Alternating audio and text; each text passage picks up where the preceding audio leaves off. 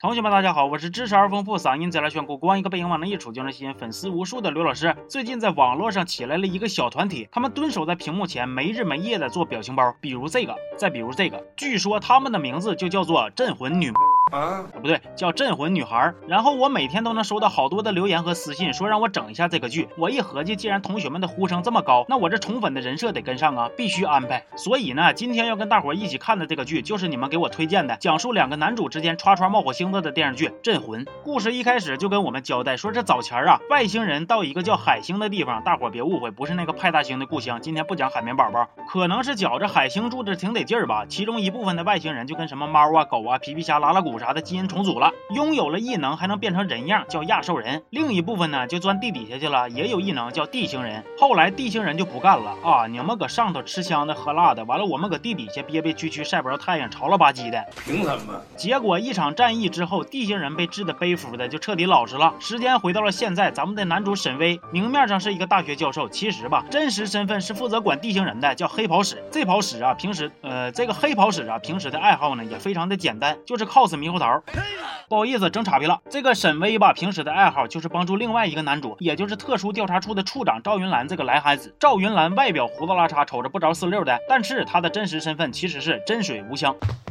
不对，又整岔了。这个特别调查处呢，平时专门负责处理一些地星人爬上来作的案子，但其实调查处这几个也不是啥正常人类，有喵星来的黑猫，有斯哈星来的长虫，玩人偶的板寸大汉，飘着走的白衣女子，戴眼镜的网瘾少年，还有一个新来的专门负责拖后腿，每集都要写日记的白莲花本花。说实话，每次看他写日记，我都觉着他下一句就要说虚幻走的第一天，想你想你想我，嗯。沈巍的主要剧情除了教书和抓地星人之外，其余的时间都是在突然闪现保护那个蓝海子，搬到那个蓝海子隔壁住，照顾那个生病的蓝海子，给那个生病的蓝海子熬粥喝，帮那个蓝海子收拾屋子。而那个蓝海子每天除了办案之外，其他的时间就是沈教授、沈巍、沈教授、小魏、沈教授、沈巍啊沈巍，你说你这么好，要我怎么舍得放手啊？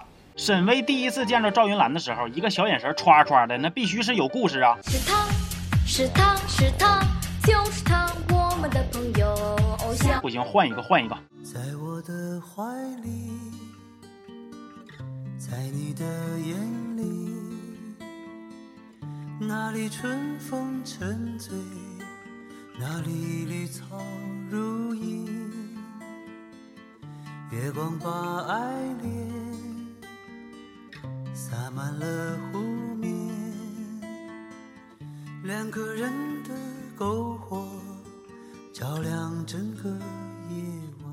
在跟沈巍携手破案的过程中，赵云兰发现不对劲了啊！一死人你就在，一死人你就在，老铁你谁呀？柯南吗？结果就让赵云兰发现，原来沈巍就是黑袍使。俩人还有一个共同的敌人，那就是这个瞅着像是刚从巴啦啦剧组杀青回来的黑魔仙。要说这反派也是挺可怜的，顶着他那个炫彩子的假发，好像刚从哪个广场摇完回来似的，也没有人管管。后来在赵云兰的软磨硬泡之下，沈巍终于答应加入特别调查处了。他俩的关系也是越处越好了，毕竟那个蓝海子可是演过《微微一笑很倾城》的人啊，这都是命里注定的事儿。后边呢我就没看了。其实这个片儿，你要是冲着看悬疑烧脑去的，想体验破案的紧张刺激，那真就是给自己找罪受了。而且看完之后你还会非常的生气，就像是陆振华知道雪姨给他戴绿帽子那么生气，就像是灰太狼吃不到羊那么生气，就像是刘老师知道同学们不关注公众号刘老师二五零那么生气呀、啊。当然了，如果你是冲着看兄弟情去的，那基本上就是提前过年的感觉了。毕竟这两个主演无论从演技还是外形上，都像是导演从书里抠出来似的，还是很稳妥的。但是配角们的演技、案件的不悬疑和我连五毛都给不出来的特效，真是没法昧着良心说这个剧在我这算多好了。当然了，我知道推荐我看的同学们也不是冲着悬疑来的，我懂你们。